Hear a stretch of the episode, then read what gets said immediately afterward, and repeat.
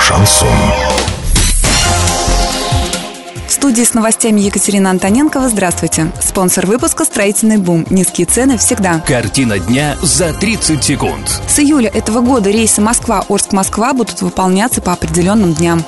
Пять железнодорожных переездов Южноуральской магистрали будут оборудованы фото-видеофиксаторами. Подробнее обо всем. Подробнее обо всем.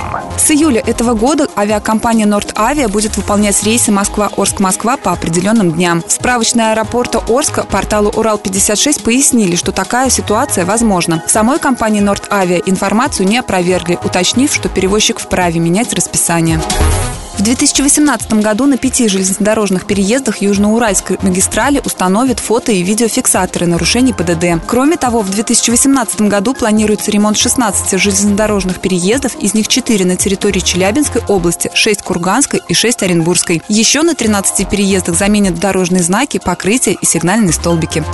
Доллар 61.43, евро 75.75. Сообщайте нам важные новости по телефону Ворске 30 30 56. Подробности фото и видеоотчеты доступны на сайте урал56.ру. Напомню, спонсор выпуска «Строительный бум». Екатерина Антоненкова, радио «Шансон Ворске».